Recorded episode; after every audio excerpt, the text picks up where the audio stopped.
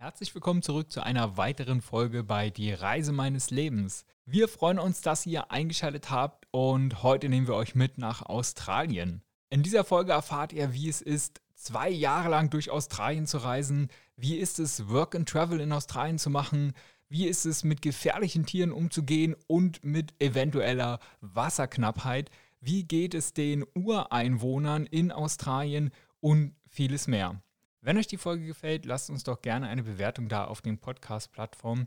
Wie immer findet ihr auch eine Version auf YouTube mit Bild und Ton auf unserem Kanal Reisegedanken. Dann starten wir mal in die heutige Folge und ich freue mich sehr, dass sie da ist. Herzlich willkommen, Fine. Hallo, danke, dass ihr mich eingeladen habt. Hallo Fine, wir freuen uns, dass du da bist. Du bist ja durch Australien gereist und das insgesamt zwei Jahre lang. Wie kam es denn dazu, dass es, also dass es genau Australien wurde und dass es so lange wurde und wie kam das alles dazu? Ich war in der Schule ein bisschen frustriert, sag ich mal, dass ich eigentlich die ganze Zeit dort gesessen habe und nichts zu tun hatte und ich musste einfach nach der Schule mal raus, was anderes machen. Und äh, Australien kam eigentlich, ja, kam irgendwie so, wie es halt kam eine Freundin von mir, die war schon dort und hat halt sehr geschwärmt davon. Und dann habe ich halt gedacht, okay, ähm, probiere ich das doch auch mal. Und dann äh, sie ist mit einer Organisation rübergeflogen und äh, wurde dort halt ähm, auch in einem Hostel dann einquartiert und hat dort über die Organisation einen Job gekriegt. Und ihr Tipp, ihr erster Tipp war, macht es bloß nicht, macht es auf eigene Faust. Und ja, das habe ich dann halt auch gemacht. Und äh, nach dem ersten Jahr Australien bin ich, äh, habe ich eine Ausbildung gemacht und äh, es hat mir dort so gut gefallen, dass ich halt ein zweites Mal nach der Ausbildung hin bin, weil man kann in dem ersten Jahr, wenn man äh, drei Monate auf Farm arbeitet und in bestimmten Postleitzahlbereichen ist, dann kann man halt ein zweites Jahr beantragen und das habe ich dann halt auch genutzt. Hattest du ein gewisses Startkapital oder bist du einfach, wie hast du das damals gemacht? Also man sagt ja mal, Australien ist relativ teuer. Ja, ich habe äh, natürlich als Schülerin nicht wahnsinnig viel verdient. Ich habe halt so 450 Euro Jobs gemacht nebenher und hatte natürlich auch Unterstützung von meiner Familie. Die waren da, also meine Mutter war natürlich erstmal nicht so begeistert, so Australien, große, weite Welt.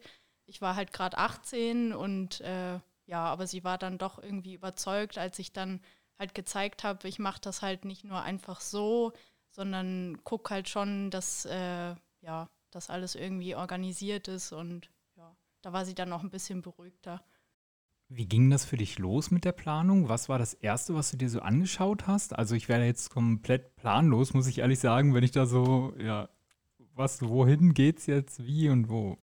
Es war alles ziemlich spontan eigentlich. Ich bin halt mehr so eine Person, die nicht super viel plant, aber dann halt, ähm, ich habe mir einfach gesagt, okay, Australien hat ja verschiedene Zeitzonen. Und äh, im ersten Jahr bin ich im September gestartet. Das ist halt so Frühling in Australien. Und ähm, habe dann einfach geschaut, dass ich irgendwie im Süden starte quasi. Und da sie auch so von der Westküste geschwärmt hatte, das ist halt ähm, ja sehr, sag ich mal, ländlich. Ähm, da gibt es die eine große Stadt Perth. Und im Osten ist halt ziemlich viel los. Da ist eine Stadt nach der nächsten, Sydney, Brisbane und die ganzen kleinen Ortschaften dazwischen. Und äh, das hat mich eigentlich mehr gelockt, weil ich bin mehr so ein Mensch, der nicht groß in der Stadt irgendwie rumlaufen will und irgendwie ganz viele Leute um sich herum haben will, sondern eigentlich mehr Natur. Und da habe ich dann gedacht, okay, Perth, das passt irgendwie. Und dann habe ich da halt einen Flug gebucht. Ich habe dort über reisebiene.de, ich weiß nicht, das ist so eine so eine Seite, wo man, also wie ein Forum, wo man sich treffen kann mit äh, Leuten, die halt auch nach Australien reisen. Und da hatte ich eine kennengelernt, die halt auch zufälligerweise nach Perth wollte und ihr Onkel wohnt dort. Und darüber ähm, bin ich dann halt mit ihr zusammen hingeflogen und wir hatten dann zwischendrin noch andere Leute kennengelernt, die dann aber in Hostels waren. Und äh, für mich war das halt so der Start bei ihr. Ich durfte dort halt für eine Woche, durfte ich damit unterkommen und dann halt auch von da aus dann in Hostel. Und ja, es geht da dann relativ schnell auch drum, einen Job zu finden, damit man halt auch Geld fürs Reisen verdient, weil eben als Schülerin hat man da nicht so ein großes Startkapital. Ja, und dann ging das von da aus los.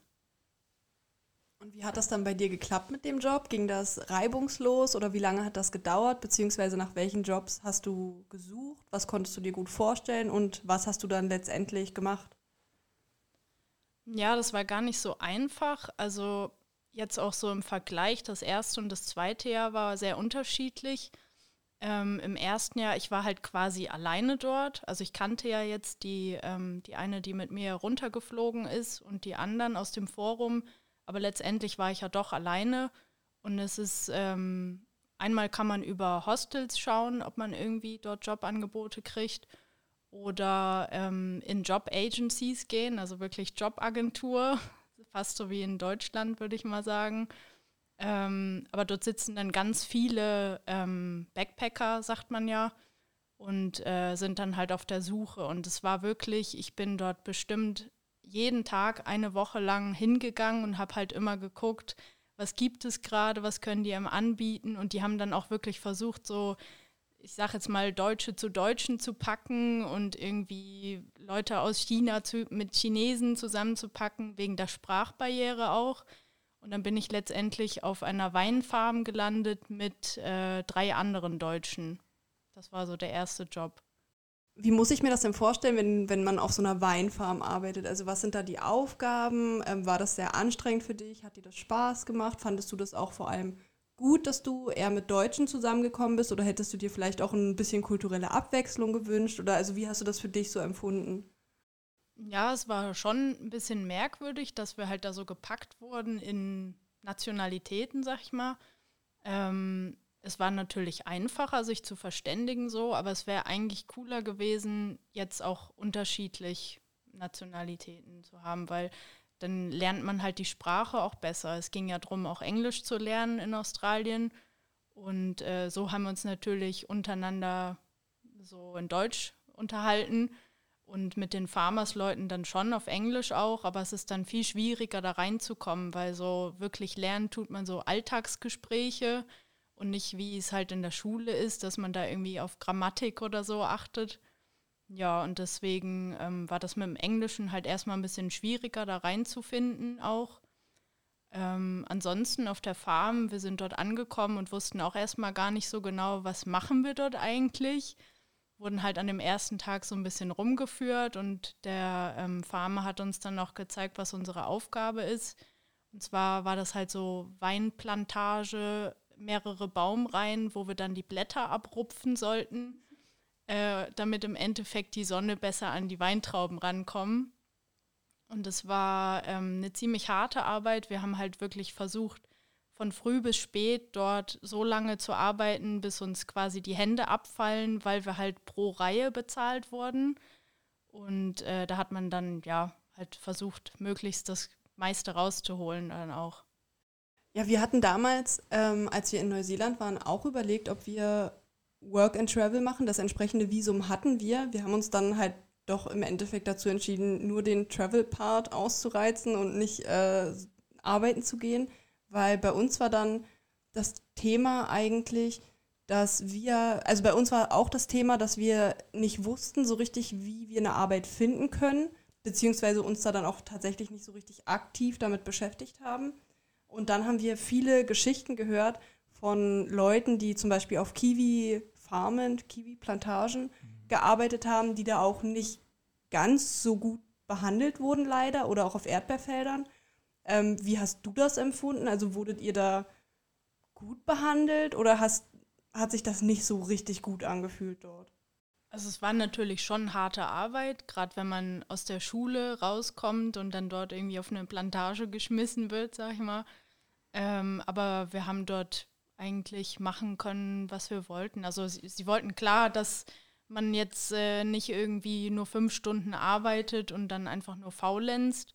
Aber wir hatten äh, ja wie so eine Baracke, wo wir drin schlafen konnten. Es gab so, so Doppelstockbetten ähm, hatten so unseren eigenen Gemeinschaftsraum. Es gab eine Gemeinschaftsküche mit Mikrowellen, wo man dann halt sein Essen machen konnte ähm, und hatten auch Zugang zum Pool von den Farmersleuten. Also da durften wir dann halt auch am freien Tag den nutzen oder halt, wenn es so richtig heiß war. Und das war halt auch eher so das Problem, die Hitze am Tag. Also es ist ja Frühling in Australien ist ja dann trotzdem sehr heiß. Und wir hatten da auch Tage, wo man dann wirklich mit dem Hut und einem langen Shirt dann da an der Plantage stand, weil man wirklich ins Schwitzen gekommen ist und die Sonne knallt da ja ordentlich. Das ist ja nicht wie, wie in Deutschland, wo man dann im Sommer denkt, ach ja, ist ja ganz nett. Also ich muss sagen, ich stelle mir das jetzt schon ganz cool vor eigentlich, wenn du so erzählst, dass ihr, ihr da auch, zu, also ihr wart zwar zusammengewürfelt, aber irgendwie schweißt es ja bestimmt auch trotzdem zusammen. Ich meine, ihr wart bestimmt alle jung, hattet alle noch nicht so viel Erfahrung. Und dann stelle ich mir das eigentlich schon schön vor, wenn man dann so eine Art Gemeinschaft hat. Hat sich das dann für dich im Endeffekt mehr wie Arbeit angefühlt oder mehr wie Ferienlager, sage ich jetzt einfach mal? Äh, ich würde schon sagen, es war weniger Arbeit. Also schon, wenn man auf der Plantage dann war und dort äh, die Blätter abgerupft hat, so Reihe für Reihe, das war schon hart.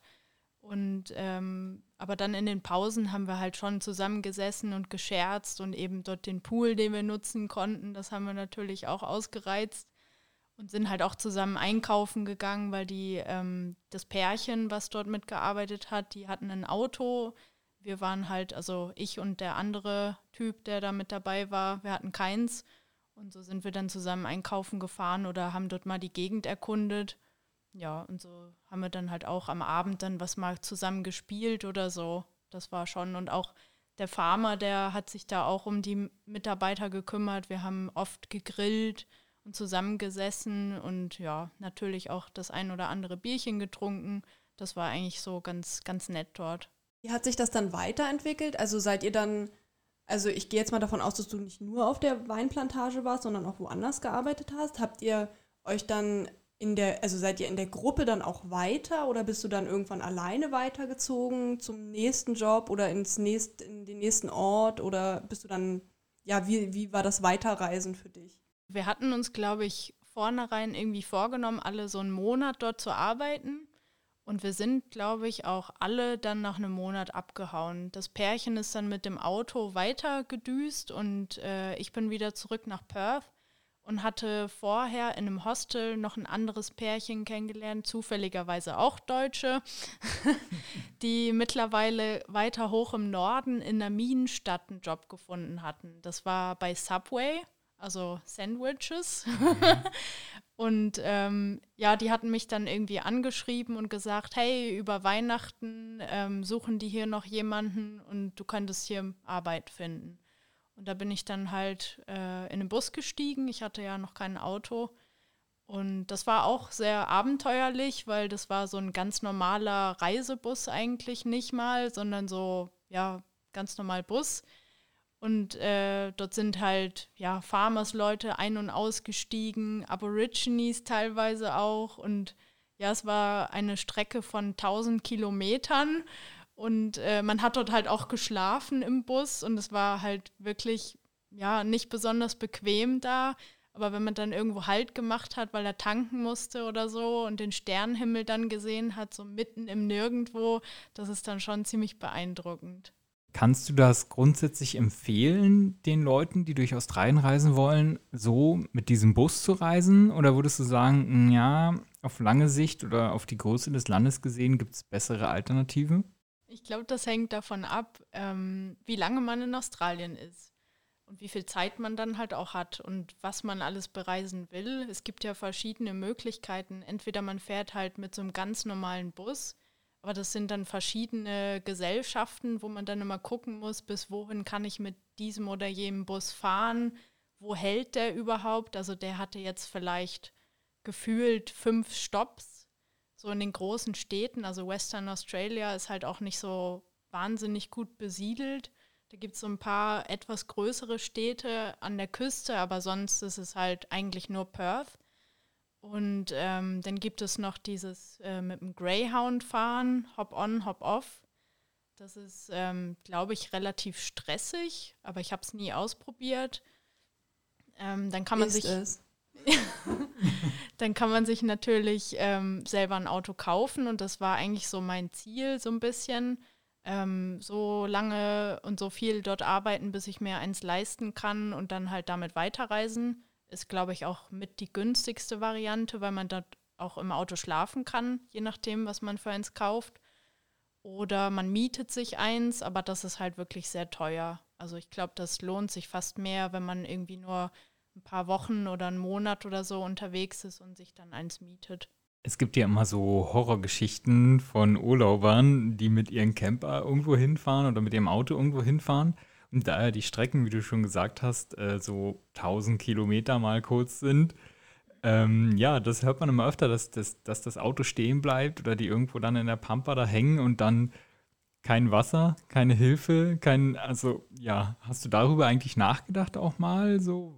Oder ist dir das auch passiert oder hast du davon Stories gehört? Wie ist das so? Habe ich natürlich auch gehört und habe dann auch dementsprechend viel Wasser dann immer mitgenommen. Es war schon fast ein bisschen ja, übertrieben, sag ich mal. Wir haben immer so einen 5-Liter-Kanister dabei gehabt, falls mal was passiert. Aber ich muss sagen, ähm, wenn man irgendwo stecken geblieben ist, liegen geblieben ist, man macht die Motorhaube auf und das nächste Auto, was vorbeifährt, hält und fragt, ob man helfen kann. Also da sind die Australier sehr hilfsbereit und auch die anderen Reisenden wissen ja dann auch, okay, wenn ich selber in der Situation stecken würde, irgendwie die nächsten 250 Kilometer ist halt überhaupt kein Ort, da muss man einfach fragen und schauen, ob man helfen kann. Also da hatte ich eigentlich nie, nie Angst, aber war dann doch ein bisschen typisch deutsch, dann halt gut vorbereitet und hatte immer was dabei. Wie war es für dich generell alleine zu reisen? Also ich für mich persönlich stelle mir das halt echt schwierig vor oder einen krassen Schritt vor, die Entscheidung zu treffen, dass man eben reist und dass man das Ganze auch alleine macht. Also ich hatte da irgendwie Angst, dass ich, dass ich nicht klarkomme, dass ich keinen Anschluss finde, dass ich eben einfach allein bleibe. Also bei dir hört sich jetzt so an, dass du damit nicht so das Problem hattest, Anschluss zu finden. Aber hattest du am Anfang Bedenken und haben sich die Bedenken dann aber aufgelöst oder, oder wie ist es einfach, allein zu reisen? Mm, also ich habe ja am Anfang die, das Mädel da bei reisebiene.de gefunden und wir waren dann halt also mit anderen noch zusammen eine kleine Truppe, wo wir dann halt zusammen geflogen sind, uns dann aber ja wieder zerstreut haben, weil ich dann erstmal bei ihr und ihrem Onkel die Woche war. Und dann übers Hostel lernt man halt immer wieder Leute kennen. Also auch wenn man dann reisen geht zusammen, man sucht sich dann schon irgendwie Leute, damit man halt auch Benzin spart. Und ähm, so ist man eigentlich nie wirklich alleine. Schon alleine unterwegs, aber man hat dann halt Reisegefährten. Du hast gesagt, man könnte im Auto schlafen. Hast du das denn gemacht? Ja, sicher doch.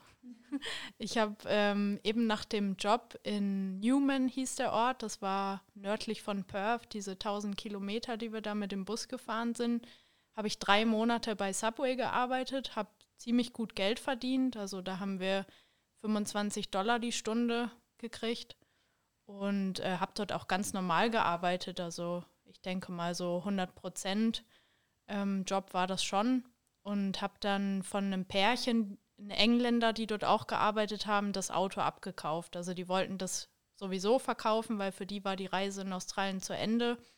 Habe das Auto gekauft und das war so ein Kombi, würde ich mal sagen. Ähm, Ford Falcon, das Modell gibt es in Deutschland nicht, aber es ist äh, ein ziemlich langes Auto, recht breit. Und äh, ich hatte das schon bei anderen Backpackern gesehen, einfach eine Matratze hinten rein, äh, wenn man dann zusammen reist mit mehreren Leuten, dann klappt man halt die Rückbank wieder um, hat die ganzen Koffer hinten drin. Und ja, das war ziemlich bequem, muss ich sagen. Ja, 25 Dollar die Stunde ist äh, ein sehr, sehr guter Verdienst, muss ich sagen.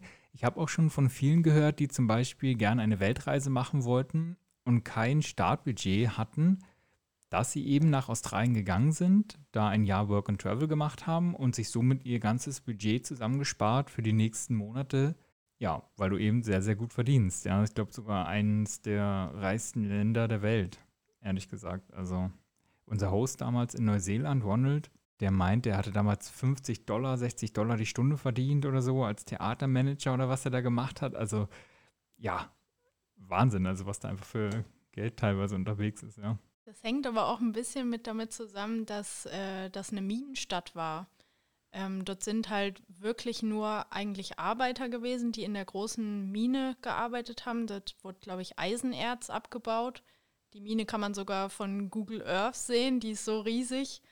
Und das war halt wirklich, ja, dort haben nur die, die Arbeiter gelebt. Und halt drumherum natürlich dann auch ein Krankenhaus gab es, eben den Subway. Es war wie so ein kleines Einkaufszentrum, wo wir dann halt mit drin gearbeitet haben.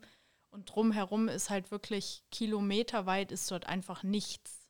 Wo in Australien warst du überall? Also kann ich mir das so vorstellen, dass du einmal um ganz Australien wolltest oder hast du dir spezifisch Orte rausgesucht, wie zum Beispiel ja die Ureinwohner treffen oder das?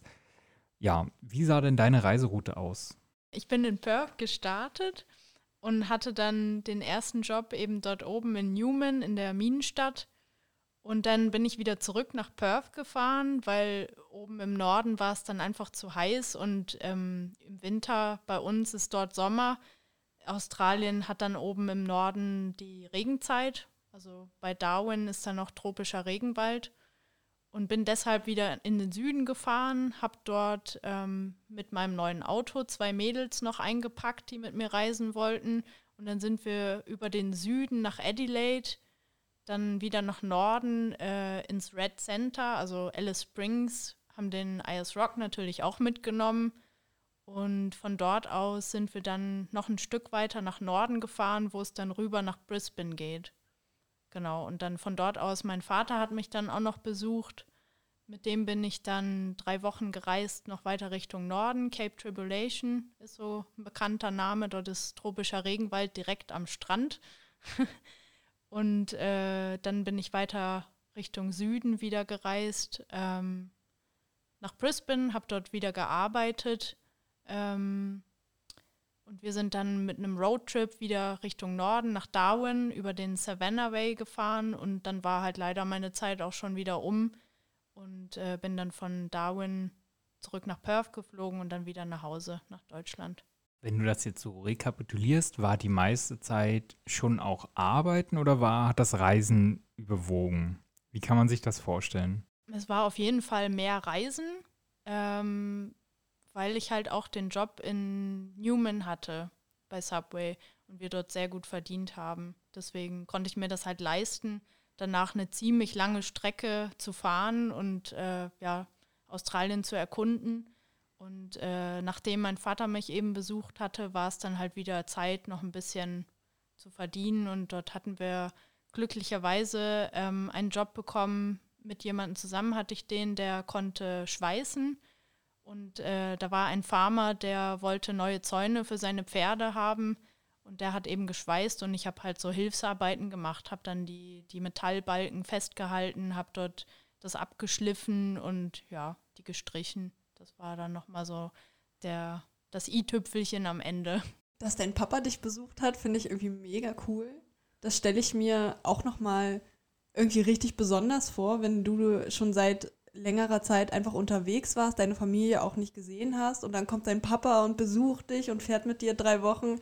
Also kannst du aus der Zeit was sagen? Also wie hat dein Papa das empfunden? War das somit die schönste Zeit oder, oder wie hast du es empfunden? Habt ihr, also hat dein Papa dann mit dem Auto geschlafen oder wie habt ihr das gemacht? Ja, es war auf jeden Fall, äh, ich habe mich mega gefreut, dass er kommt.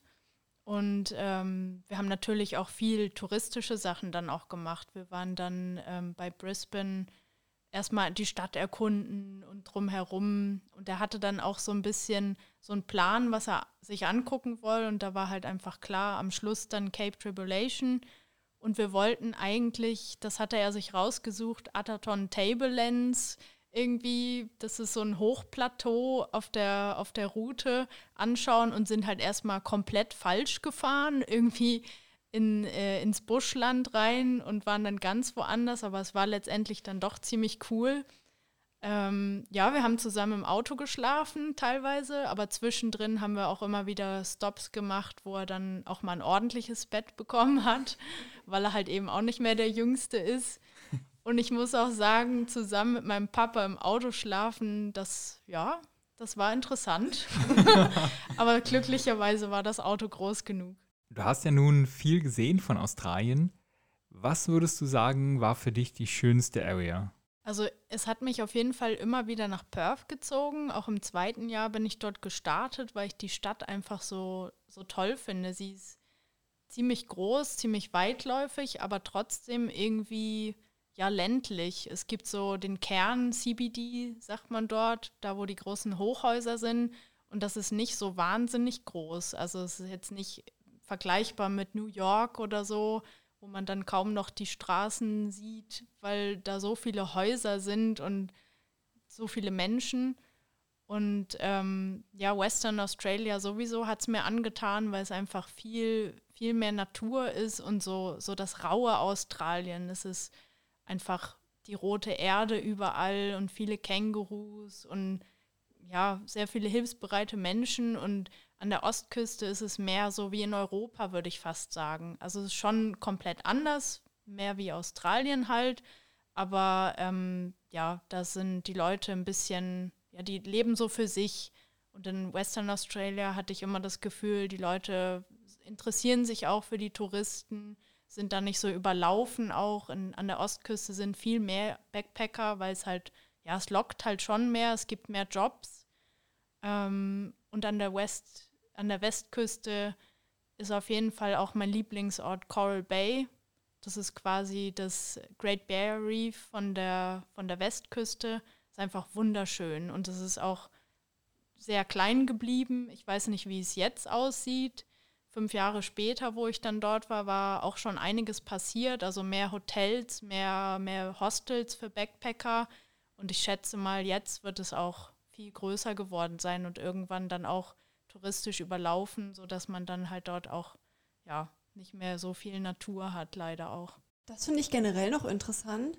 Ähm, jetzt, wo du sagst, du warst ja das erste Mal 2010 zu 2011 dort und das zweite Mal fünf Jahre später. Und du hast ja jetzt schon so ein bisschen angedeutet, dass sich dort was verändert hat, dass, dass es eben einfach schon merklich touristischer ist. Und also konntest du noch andere Änderungen feststellen, außer dass es vielleicht mehr Hostels gab? Also haben sich die Menschen geändert oder ist dir irgendwie noch irgendwas aufgefallen, was sich in der Zeit, in der du nicht dort warst, noch verändert hat? Also generell war es natürlich spannend zu sehen, wie sehen die Orte jetzt aus, wo ich schon mal war vor fünf Jahren, wie hat sich das verändert und da ist natürlich viel passiert. Auch Perth ist größer geworden, mehr Hochhäuser waren dann schon da und ein paar mehr Baustellen. Ähm, allgemein hatte ich das Gefühl, dass es viel schwieriger war, Jobs zu finden, auch als Backpacker. Also wir haben ja zum Beispiel im ersten Jahr dort bei Subway gearbeitet und alles, was wir angefragt haben, ähm, haben sie gesagt, sie nehmen keine Backpacker mehr. Die sind wahrscheinlich dann auch irgendwann, hatten keine Lust mehr, dass die Leute dort einen Monat arbeiten oder weniger und dann wieder verschwinden. Es kostet halt doch Zeit, äh, Mitarbeiter wieder neu einzuarbeiten und so.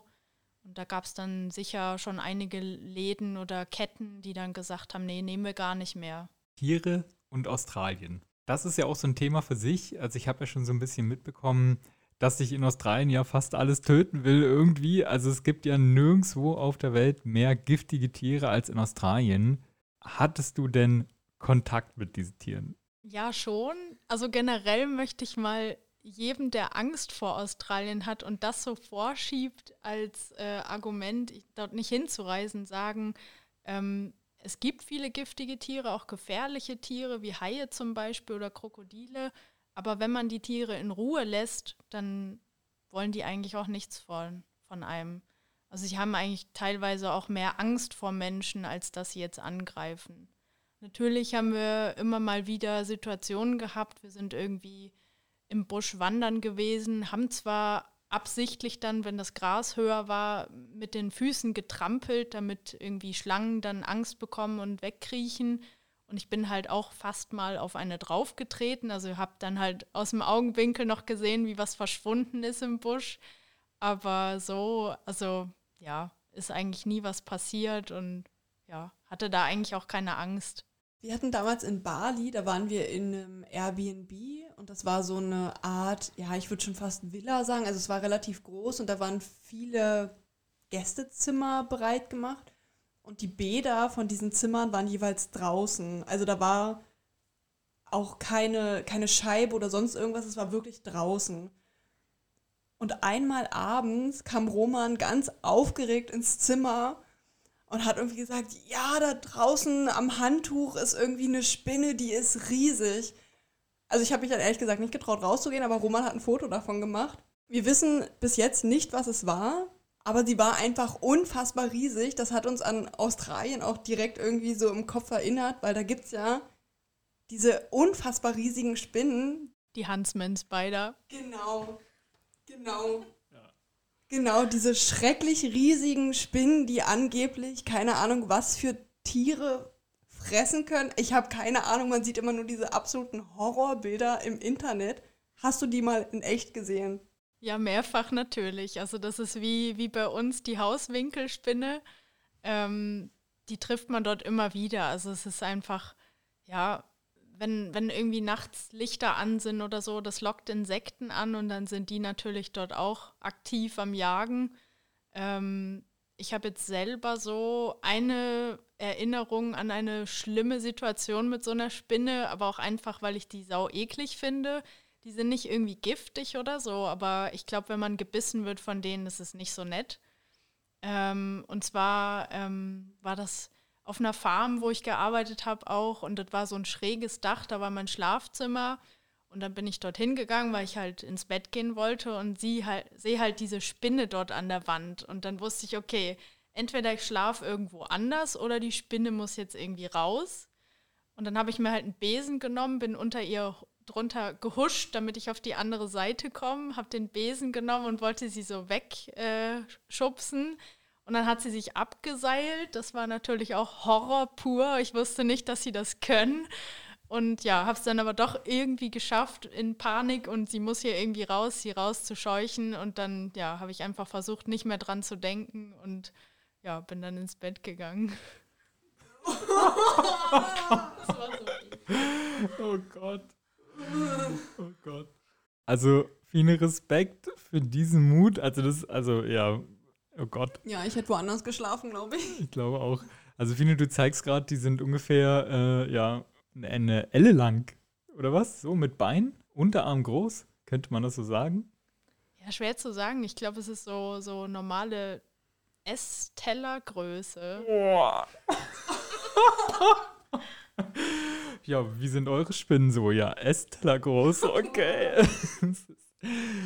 ja, heftig. Also das ist schon, ich habe auch so ein bisschen Horror-Stories noch gehört, dass die Spinnen in der Toilette sitzen. Also dass man teilweise aufpassen muss, wenn man den Klodeckel aufmacht, dass sie dort drin sitzen und dann rausgesprungen kommen. Und da gibt es wirklich Szenen, wenn die Spinnen ja Gesichter haben. Also da hört es echt auf für mich, ja, wenn die so groß sind, dass sie Augen, mehrere und Gesichter haben. Und also, ja, und da gibt es auch so Stories, ne? Dann kommen die aus dem Klo rausgesprungen oder setzt sich drauf und die sind da drin. Also, seitdem ich das weiß, gucke ich immer panisch in Toiletten, ja. Also nicht hier, aber also, ja. Genau. So viel dazu. Ja, deswegen haben wir uns damals, glaube ich, auch vorrangig für Neuseeland entschieden, weil da gibt es diese ganzen Tiere nicht. Ich glaube, Neuseeland hat es einfach geschafft, sich abzuspalten, bevor die irgendwie rüberkommen konnten. Aber eine Erfahrung in Australien haben wir trotzdem, weil wir waren ja immerhin neun Tage in Sydney. Mhm. Warst du auch in Sydney? Ähm, ja, ich war im zweiten Jahr dort. Wie hat dir die Stadt gefallen? Also wir haben die Aussie Big Five gemacht. Hast du davon gehört? Das sind einfach so Madame Tussauds, dann so ein Zoo, den Tower und ja, äh, noch so ein Aquarium haben wir uns angeguckt, Sea Life, genau. Ja, also das sind so die Aussie Big Five. Da gab es dann so ein, so ein Kombi-Ticket und ja, das war ganz okay. Aber aus, also Sydney war halt, also wir haben uns mehr versprochen von der Stadt. Man kennt ja wieder Bilder und alles und so. Im Großen und Ganzen war es für uns so okay, aber einfach wir hätten mehr erwartet so. Also Sydney war für mich auch irgendwie so ein Ort von Abschied, weil ähm, im zweiten Jahr ist mein Freund mitgereist und er musste früher wieder zurück nach Deutschland wegen Bewerbungsgesprächen.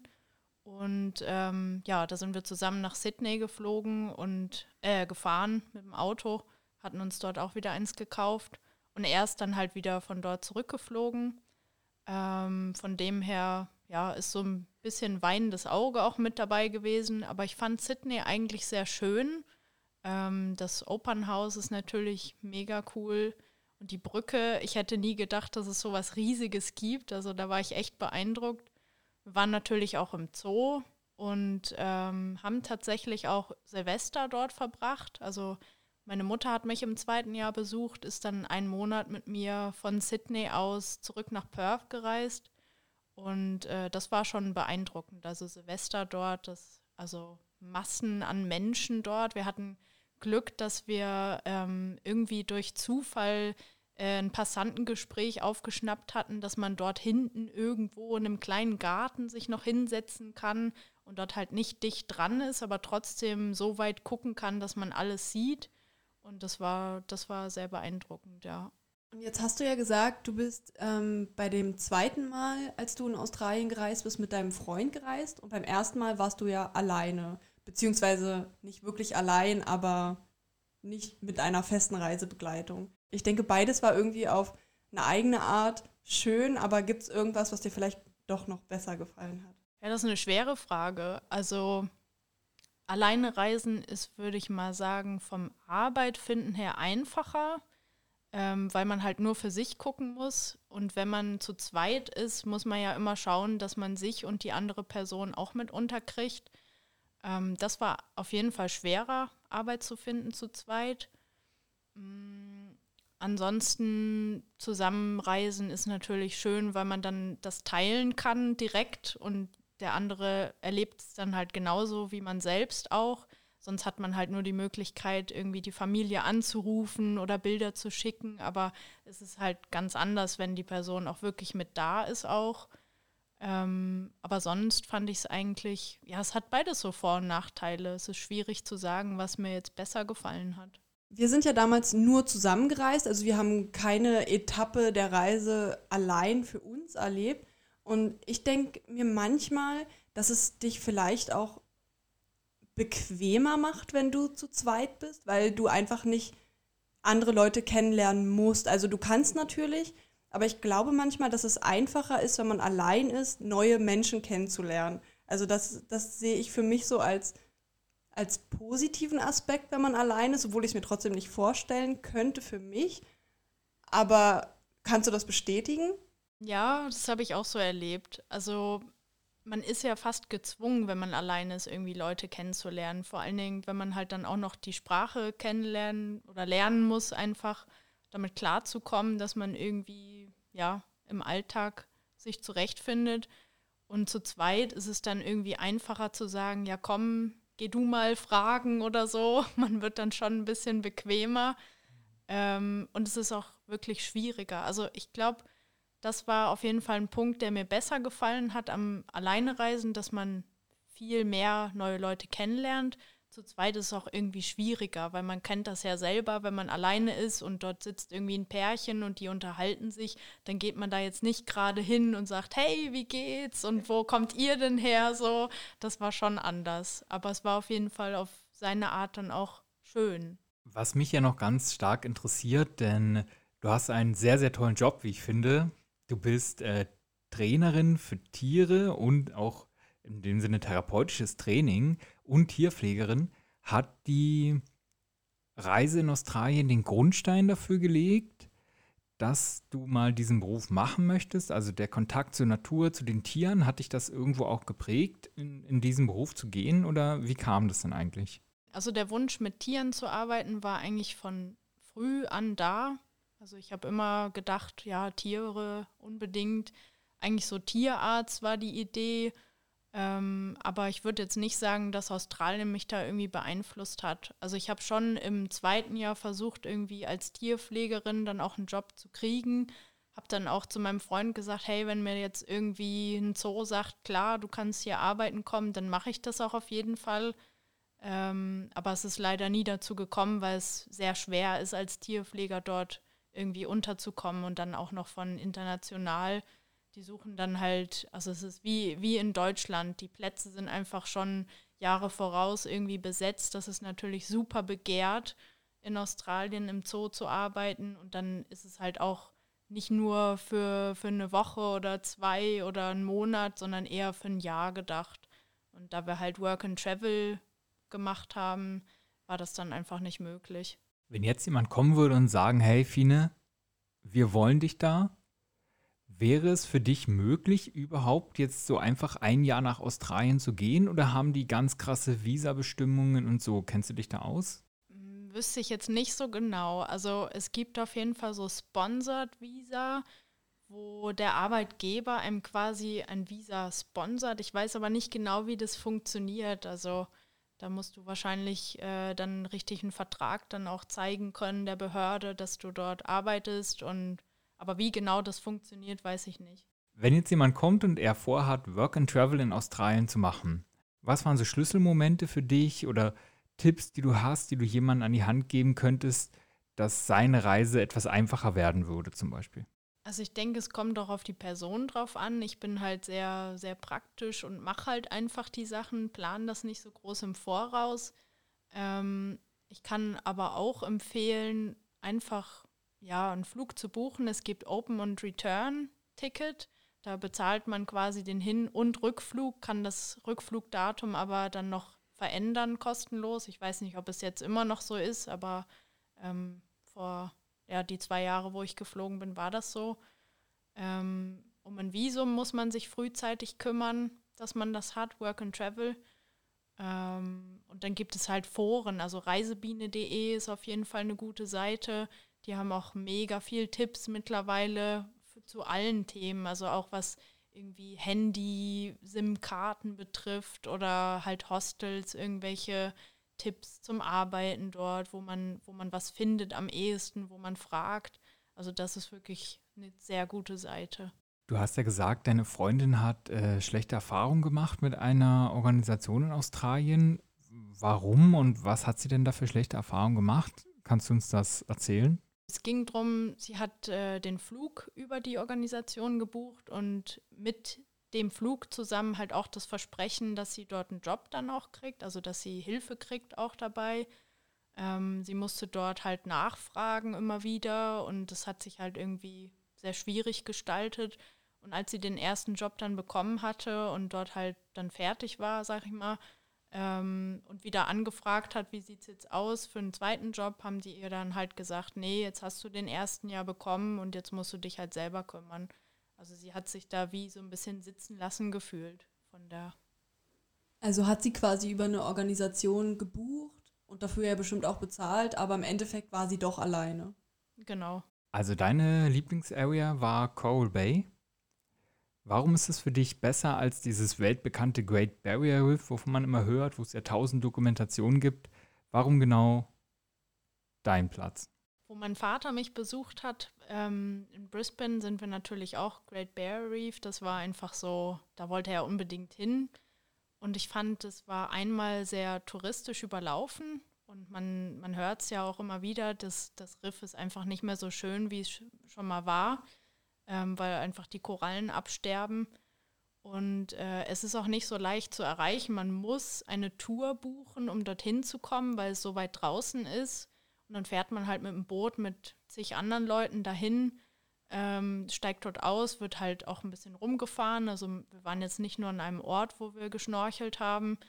Und ja, es war halt nicht so beeindruckend, wie man das jetzt irgendwie aus einer Dokumentation kennt. Es war halt, ja, es war schon schön, es waren verschiedene Fische da, aber es war jetzt nicht so bunt und, und strahlend, wie man das halt kennt so.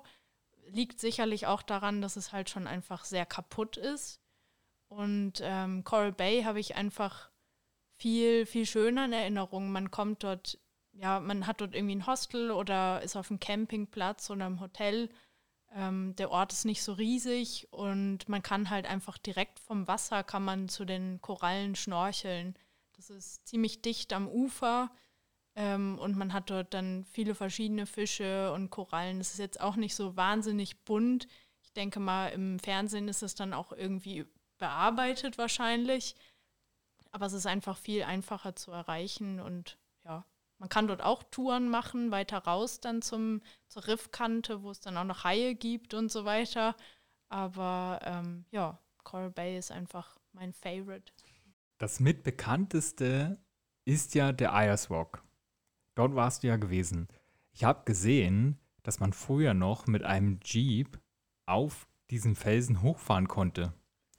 Ist das heute immer noch so oder hast du das sogar gemacht oder hast du davon gehört? Ähm, ich habe den Ice Rock zweimal gesehen, einmal im ersten und im zweiten Jahr, wo ich dort war. Und wir haben beides Mal nicht den äh, Rock bestiegen.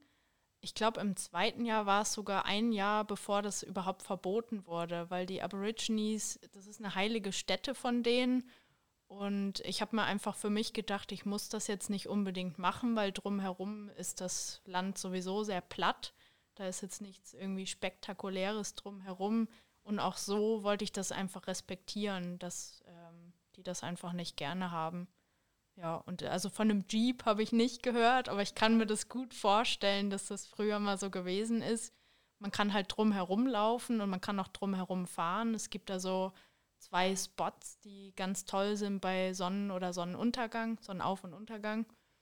Und äh, man muss dort natürlich auch, es ist halt touristisch, ganz klar, muss man dort in einem Hostel ähm, sich einbuchen oder halt auf einem Campingplatz, wo es relativ teuer ist. Aber ja, man ist dann halt dort und wir hatten beim zweiten Mal auch das Glück, dass gerade die Wüste geblüht hat. Es muss irgendwie ein paar Tage vorher geregnet haben und es war mega schön dann. Also die Büsche waren dann in Blüte und überall sind kleine Pflanzen rausgekommen und ja, das war echt beeindruckend. Eine der spannendsten Sachen für mich an Australien sind ja die Ureinwohner, die Aborigines. Wie hast du das dort mitbekommen? Wie ist der Umgang mit ihnen? Wie ist der Umgang mit Tourismus und Aborigines und wie werden sie respektiert von den Menschen, die dort leben? Ja, also da haben wir, glaube ich, alles miterlebt. Also von ganz schlimm bis sehr gut. Ähm, wir sind zum Beispiel auf einer Farm gewesen, wo wir gearbeitet haben und der Farmer hat irgendwie einen fürchterlichen Hass auf die Aborigines gehabt. Wir wissen nicht warum. Es war wahrscheinlich einfach Rassismus, hat die dort bepöbelt und so. Also die sind, noch, sind keine Aborigines dort gewesen, aber hat einfach ganz schlecht über die geredet. Ähm, in den Städten sieht man halt viele, die dem Alkohol halt zum Opfer gefallen sind. Die sitzen dann halt dort da wie die Bettler bei uns. Das ist natürlich nicht so schön. Ähm, es gibt aber auch wie so Künstlerviertel in den großen Städten, wo die dann ihre Bilder verkaufen und äh, ja, die Kleidung, die sie halt irgendwie bemalt haben oder so. Ähm, und wir haben tatsächlich auch im zweiten Jahr einen Job gekriegt in einer Community, wo die Aborigines leben. Also es ist wie, ja, es war so eine alkoholfreie Community, damit die halt dort nicht in Versuchung geraten. Und das war sehr spannend, dort zu arbeiten. Das war ähm, ja so ein Laden, wo es alles gibt, wo wir waren. Es ist, man konnte dort Mittagessen sich holen. Es gab Klamotten, ähm, Benzin, ähm, alles, was man sich eigentlich denken kann, auch elektronische Geräte. Es war halt wieder mal mitten im Nirgendwo. Es war in der Nähe von Alice Springs. In der Nähe bedeutet halt auch irgendwie 250 Kilometer fahren, aber es ist die Nachbarschaft.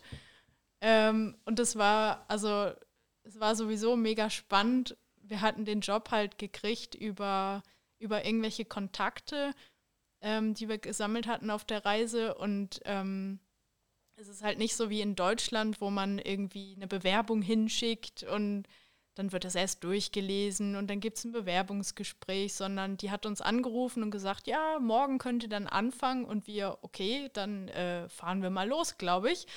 Äh, und dann sind wir dorthin und es war halt Gated Community, hat man ja schon mal gehört irgendwie, aber wir hatten halt überhaupt gar keine Ahnung und sind dann dort reingefahren und es war irgendwie alles vermüllt. Die Häuser waren irgendwie so kleine Baracken und manchmal keine Fenster und überall sind irgendwie wilde Hunde rumgelaufen und da haben wir erst noch gedacht, ach du ahnst es nicht, wo sind wir denn jetzt gelandet? Ähm, und waren dann in so einem Shared House, wo, wo andere nicht Backpacker waren. Es waren sogar welche aus dem Ort dort, aber jüngere Leute, die wahrscheinlich einfach sich keine Miete leisten konnten oder so. Und wir haben dort eben in diesem Laden dann gearbeitet und sind dann so nach und nach auch ein bisschen in Kontakt gekommen mit den Aborigines. Also sie sind dort einkaufen gegangen, die haben dort gelebt. Es waren sicherlich, sag ich mal, 90 Prozent der Bevölkerung da waren Aborigines und der Rest halt Weiße, sag ich mal. Ähm, aber die sind sehr scheu so, die sind sehr misstrauisch, sicherlich auch von der Geschichte her von früher. Ähm, wir haben dort jetzt nicht wahnsinnig groß Gespräche mit denen gehabt, aber mit den jüngeren Leuten, die waren halt sehr aufgeschlossen und haben dann uns auch erzählt, es gab dort so ein äh, Arts Center, also so ein, ähm, so ein Kunstzentrum, wo die Bilder gemalt haben, die älteren Leute. Und das war immer ganz cool, da hinzugehen und einfach nur da zu sitzen und zu schauen. Und die haben sich dann irgendwelche Geschichten erzählt. Und die Kinder sind da rumgelaufen, haben gespielt und die Hunde waren auch da. Es war mal was ganz anderes. Also, und dann so nach und nach, wir haben uns dann fast ein bisschen geärgert. Wir haben dort zweieinhalb Monate gearbeitet und sie sind dann offener geworden und man hätte sicher einfach länger bleiben müssen, damit man dann wirklich auch mit denen einfach so im Alltag quatschen kann. Aber die sind halt einfach so, okay, was sind das jetzt für Leute? Wie lange bleiben die hier wohl? Was wollen die so? Auch wenn man dort einfach nur ist und arbeitet, die sind da sehr misstrauisch. So haben wir das erlebt. Was ich bei deiner Erzählung mega schade finde, ist, dass das sich teilweise mit unseren Erfahrungen aus Neuseeland deckt, weil da war gerade in Auckland ähm, auch so, wie du erzählt hast, bloß dass da eben die Maori diejenigen waren, die dann ja oftmals leider einfach obdachlos waren, auf der Straße waren und eben auch gebettelt haben. Es ist halt einfach mega schade, was so mit, mit Urvölkern einfach passiert. Nicht nur in Neuseeland oder Australien, sondern wahrscheinlich generell auf der Welt. Es ist auch für die total schwer, mit Geld umzugehen. Das gab es halt früher überhaupt nicht. Und was bei uns so krass war, es gab irgendwie vom, äh, vom Staat aus so eine Auszahlung, ich glaube einmal im Monat oder einmal in zwei oder drei Monaten, ich weiß nicht mehr genau, und da sind die total verrückt geworden. Die sind in den Laden rein, haben alles leer gekauft. Also es hieß dann auch schon vorher, boah, wir müssen irgendwie die Regale noch füllen mit irgendwelchen Decken und Fernsehern und Gedöns. Es ist bald wieder Zahltag. Und dann kamen die halt wirklich und haben uns die Haare vom Kopf weggekauft, weil die halt einfach gedacht haben, oh Gott, jetzt haben wir das Geld, jetzt müssen wir das schnell ausgeben, weil die einfach eigentlich gar keinen Bezug dazu haben auch. Ist es möglich, nach deiner Erfahrung her, so eine wirklich urige Australienreise zu machen? Also so wirklich in die alten Traditionen einzutauchen, mit den Aborigines zu interagieren, so ein ganz, ganz weg vom Mainstream, quer durch den Busch, so eine Reise einfach zu machen und zu planen. Ist das möglich? Ich könnte mir schon vorstellen, dass es quasi so Touren gibt, die sehr ursprünglich sind, aber ich glaube, so richtig, richtig echt gibt es das vielleicht gar nicht mehr. Also wenn es dort noch Völker gibt, die ähm, so leben wollen, dann wollen die, glaube ich, auch ziemlich in Ruhe gelassen werden. Ähm, aber ich glaube, es ist fast nicht mehr irgendwo, dass es das gar nicht mehr gibt, ja. Hast du Australien generell als sicheres Land empfunden oder gab es Orte, an, dem, an denen du vielleicht ja, dich nicht ganz so wohl gefühlt hast? So im Vergleich ist es schon wie Europa, würde ich sagen. Es ist sehr sicher. Ich habe mich eigentlich nie irgendwo unwohl gefühlt. Klar, in einem Hostel, wenn es irgendwie super dreckig ist oder so, dann ist es jetzt nicht so super schön. Aber so, dass ich Angst hatte, eigentlich nicht. Ähm, eine Freundin von mir, die hat äh, ihre beste Freundin ist dort gewesen zur gleichen Zeit, wie ich dort am Reisen war und die war zufälligerweise halt auch aus demselben aus derselben Stadt, wo ich herkomme. Ähm, die ist dort gestorben. Ähm, die hat halt einfach einen Unfall gehabt. Dort ist halt, man muss halt immer aufpassen. Sie ist halt ähm, ertrunken. Die waren dort einfach mit, mit Freunden unterwegs und ähm, waren dort in einem Fluss baden, wo einfach eine Strömung war und da ist sie halt, ja, dann runtergezogen worden, kam nicht mehr hoch. Und meine Eltern waren zu der Zeit dann natürlich auch super besorgt. Das stand dann in der Zeitung drin mit dem Alter und aus welcher Ecke sie kommt. Und das passte halt auch so ein bisschen zu mir. Und da waren die natürlich total in, in Panik und haben mich dann versucht anzurufen. Ich war halt gerade auf Reisen, wo, wo der Empfang einfach nicht so gut war. Das war dann nicht so super.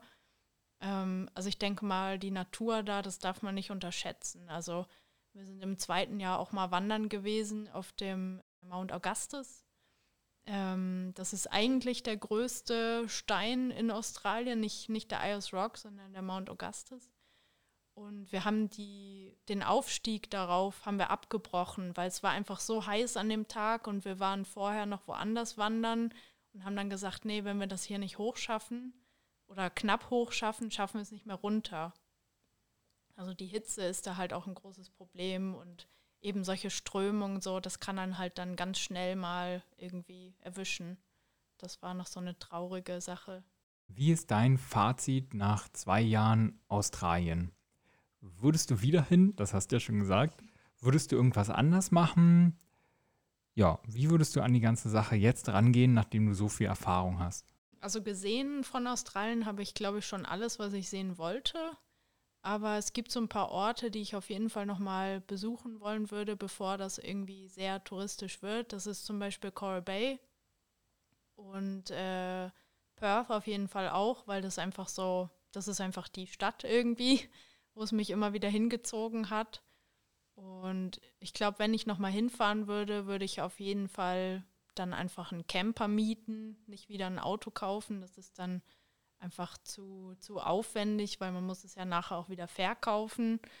Ähm, und da ich jetzt halt schon zweimal Work and Travel gemacht habe, ist es sowieso nur noch möglich, äh, so ein Travel-Visa zu bekommen für drei Monate maximal. Ja, und da lohnt sich das dann auch nicht mit dem Autokauf. Ja, wir bedanken uns ganz herzlich, dass du heute mit uns diesen Podcast gemacht hast und deine Erfahrung mit uns geteilt hast. Wie war es denn für dich, hier bei uns zu sein? Ja, danke euch auch. Ich mir hat es sehr gut gefallen.